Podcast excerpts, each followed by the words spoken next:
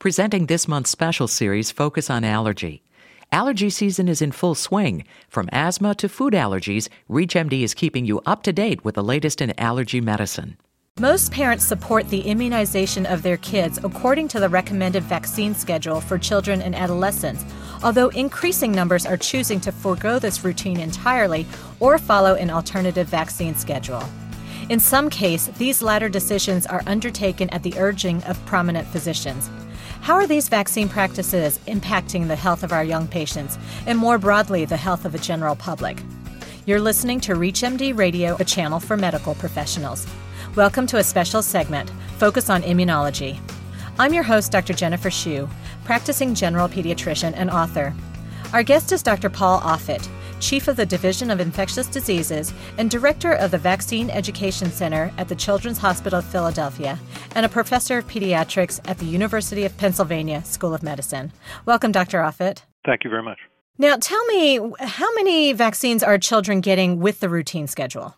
So, in the first few years of life, children will receive vaccines to prevent 14 different diseases. And then in adolescence, they receive an additional two vaccines. So, it's a total of 16 vaccines.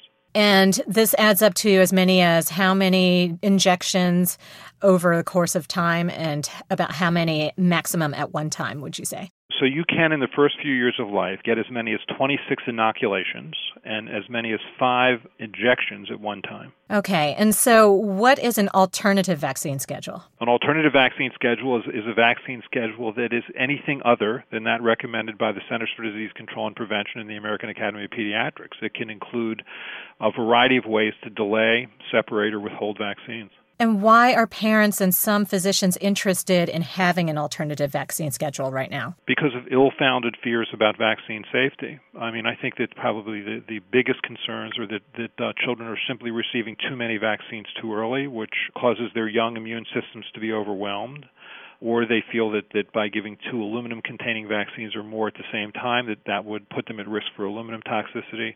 But there's abundant science that refutes both of those concerns. Have there been any studies comparing patients who have been on an alternate schedule versus patients who have had no vaccines whatsoever versus those on the regular schedule? No. First of all you could you could almost never do that study retrospectively because in order to see whether or not there's any difference. I mean, if you're, for example, interested to see whether or not there's any difference in the instance of autism among the three groups that you just mentioned, you'd have to control for healthcare seeking behavior to make sure that the, the three groups you just talked about are exactly identical in terms of everything but receipt of vaccines.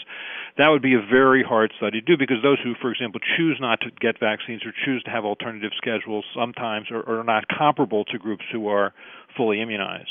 You could certainly not do that study prospectively. I mean, although it is a parent's right in this country to choose not to get a vaccine and to, in some cases, watch their child suffer or be hospitalized or die from a vaccine preventable disease, it's not an investigator's choice or ability to do that. Uh, you can't ethically follow a child prospectively who's unimmunized and then potentially watch them get invasive Haemophilus influenza type B disease or pneumococcal disease. You just can't conscience that. It's, it really, frankly, is reminiscent of something like the Tuskegee experiment, where you knowingly withheld a therapy that could be beneficial. You mentioned that it's a parent's right to choose whether or not their child gets vaccines. Can you talk a little bit about the different medical, religious, and philosophical exemptions that exist within the state mandate laws? Sure. interestingly, there is not a constitutional right to choose not to get vaccinated. That was tested in, in, by in Jacobson v. Massachusetts in 1905. But subsequently, there have been a number of rulings, basically that said that the state may allow religious exemptions or philosophical exemptions. So it sort of went back to the states. And now 48 states have religious exemptions. Only two states don't have religious exemptions. And then there are now 21 states that have what are called philosophical or personal belief exemptions. Let's kind of switch gears a little bit. One concern I've heard from parents and and even people who celebrities who are prominent in the media is that the childhood diseases that scared us so long ago are not so bad these days. And things like rotavirus does not kill our children in the United States where we have IV fluids and that type of technology. What is your response to that? It's not true. I mean, if you look, for example, at rotavirus, pre-vaccine, the vaccine was the most recent vaccines were introduced into this country in February of 2006 that disease caused between 55 and 70,000 children to be hospitalized every year, and it caused about 60 children to die every year. Because despite the fact that our medical access is generally good and our, our health care, I think, it, once in hospital is excellent, that disease can be so rapidly dehydrating that a child can, can become dehydrated and die even before they get to medical care. So that's simply not true. Vaccines are a victim of their own success. I think you said it right, exactly right, that you know we don't see vaccine preventable diseases much today because we use vaccines. And so I think young parents today not only don't see these diseases, they didn't grow up with them. So for them, vaccination becomes a matter of faith. You know, faith in pharmaceutical companies, faith in, in public health officials, faith in, in the medical profession. And I think there's certainly been an erosion in that kind of faith. Another argument I've heard is parents will say, "Well, give my child the measles. I'd rather that he get measles than get autism," which they fully believe is linked to the MMR shot. What do you say about that? It really isn't what I say. It's what the data show. That you know, the, the, there was a hypothesis raised by a British gastroenterologist in 1998 that the combination measles, mumps, rubella vaccine caused autism. He never studied that. He simply had a case series of children, eight children, who received the vaccine and then soon after had developed symptoms that were consistent with autism. And so he, at best, one can say he raised the hypothesis. Well, the way to test that hypothesis is to do large-scale epidemiological studies involving hundreds of thousands of children who did or didn't receive the MMR vaccine. And, and what you find is that the, the incidence of, of autism is no greater uh, in the vaccinated group. I mean, again and again and again, that study's been done. It's just remarkable to me how we've been unable to communicate that science to the public. Uh, that there are still people in the public who believe this to, to be true is remarkable. The, the second point, though, that you allude to is that that people can say, I would prefer to have measles, it tells me that they've never seen measles. I mean, it, it tells you how how remarkably effective our vaccine program has been. Measles makes you sick. I mean, prior to the measles vaccine coming into the United States in 1963, you know, we had probably 100,000 children who were hospitalized with measles, mostly with severe di- dehydration, but also with severe measles pneumonia or encephalitis. And we would have more than between 500 and 1,000 children who, who would die from measles. I mean, measles was a, was a one devastating infection and, and highly contagious. The good news is is that's not the choice. The choice is not, you know, I will do should I get measles or autism. You don't have to make that choice. A choice to not to get a measles containing vaccine is not a choice to lessen one's risk of autism. It's simply a choice to increase one's risk of getting measles, a disease which can kill you. If you've just joined us, you're listening to ReachMD Radio, the channel for medical professionals. I'm your host, Dr. Jennifer Shu. Our guest is Dr. Paul Offit. Chief of the Division of Infectious Diseases and Director of the Vaccine Education Center at the Children's Hospital of Philadelphia, and a professor of pediatrics at the University of Pennsylvania School of Medicine. We're discussing alternative vaccine schedules for children. The chickenpox vaccine is one that has been added relatively recently, and some parents will argue that they would rather that their child get natural immunity from being exposed to chickenpox and have the disease than vaccine immunity. Is it true that natural immunity is better than vaccine immunity? Yes, natural immunity is better in the sense that it generally is higher titered, meaning you have high, larger quantities of antibodies in your bloodstream than if you if you were vaccinated, and it, it it might be in fact longer lasting. But the fact remains that if you look at for example, the measles vaccine, the measles vaccine introduced in this country in 1963, essentially eliminated measles from our country. So, you know, vaccine immunity was high titered enough and long lived enough to essentially eliminate the virus.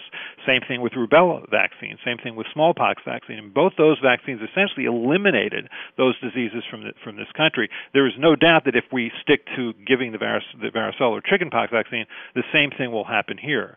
Because remember, when you choose a natural infection, and certainly the word natural is a very attractive word, it sounds good, but it's not, I mean, there's nothing good about natural infections. And in the case of, of chickenpox, every year between 70 to 100 people died of chickenpox. Most of those people were previously healthy. And chickenpox sets up for severe infections, such as those with group A beta hemolytic strep, so called flesh eating bacteria.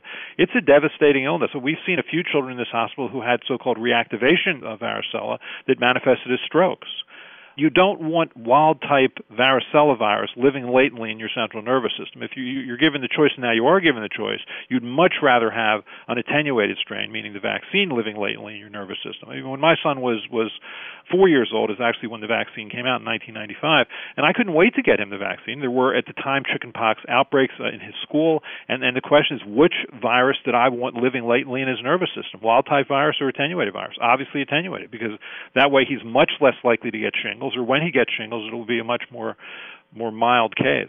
So there's there's all kinds of advantages to having being exposed to the attenuated virus, and all kinds of disadvantages to being exposed to wild type virus. The fact, the notion that, that parents take children to chickenpox parties is, is just remarkable to me because chickenpox can kill you. Now, you brought up an important point about you're making a decision for your son to get the chickenpox vaccine when it was available. What about pediatricians and other physicians who are promoting alternative vaccine schedules or who don't immunize their own children?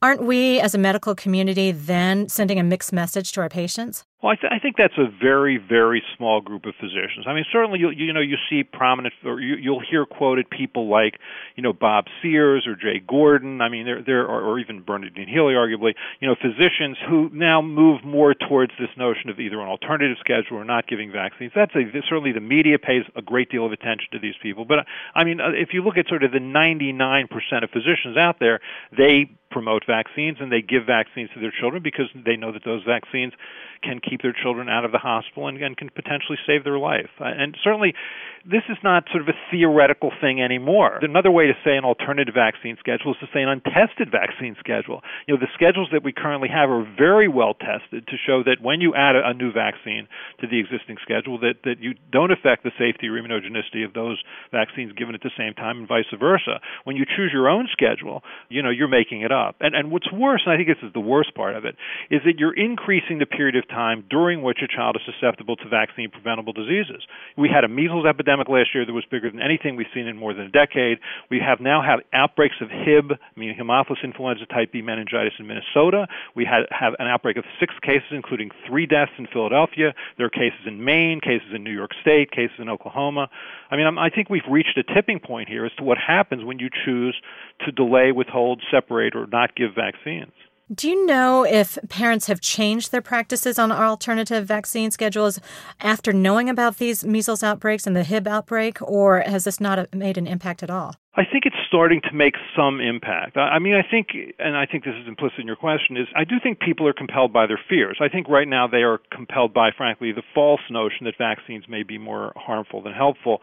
Now you're starting to see measles outbreaks. It's getting some national media attention, and the Hib, certainly these Hib meningitis cases, are starting to get more national attention. I think as people realize that if they, if they choose not to get a vaccine, that they put their child in a difficult position, an unsafe position, which is arguably their most important job as as a parent, that maybe they're making the wrong decision.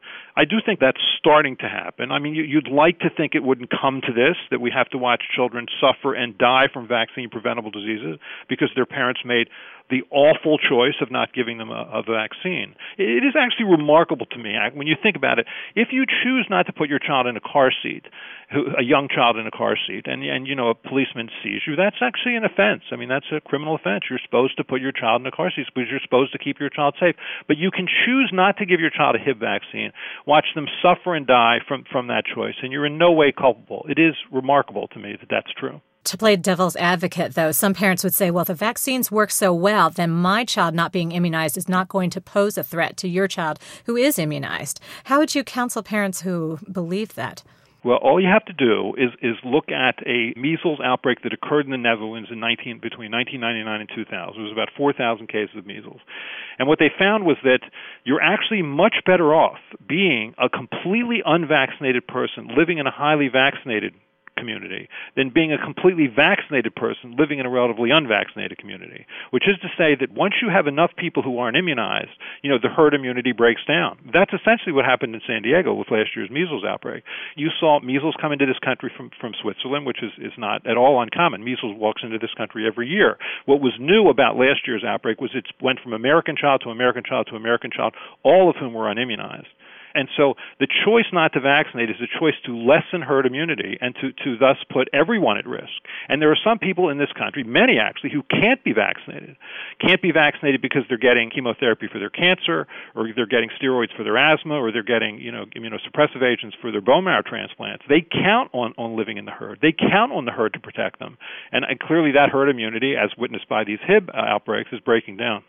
I'd like to thank our guest, Dr. Paul Offit. We've been discussing alternative vaccine schedules for children. I'm Dr. Jennifer Shu. You've been listening to ReachMD Radio, the channel for medical professionals. ReachMD, online, on demand, and on air.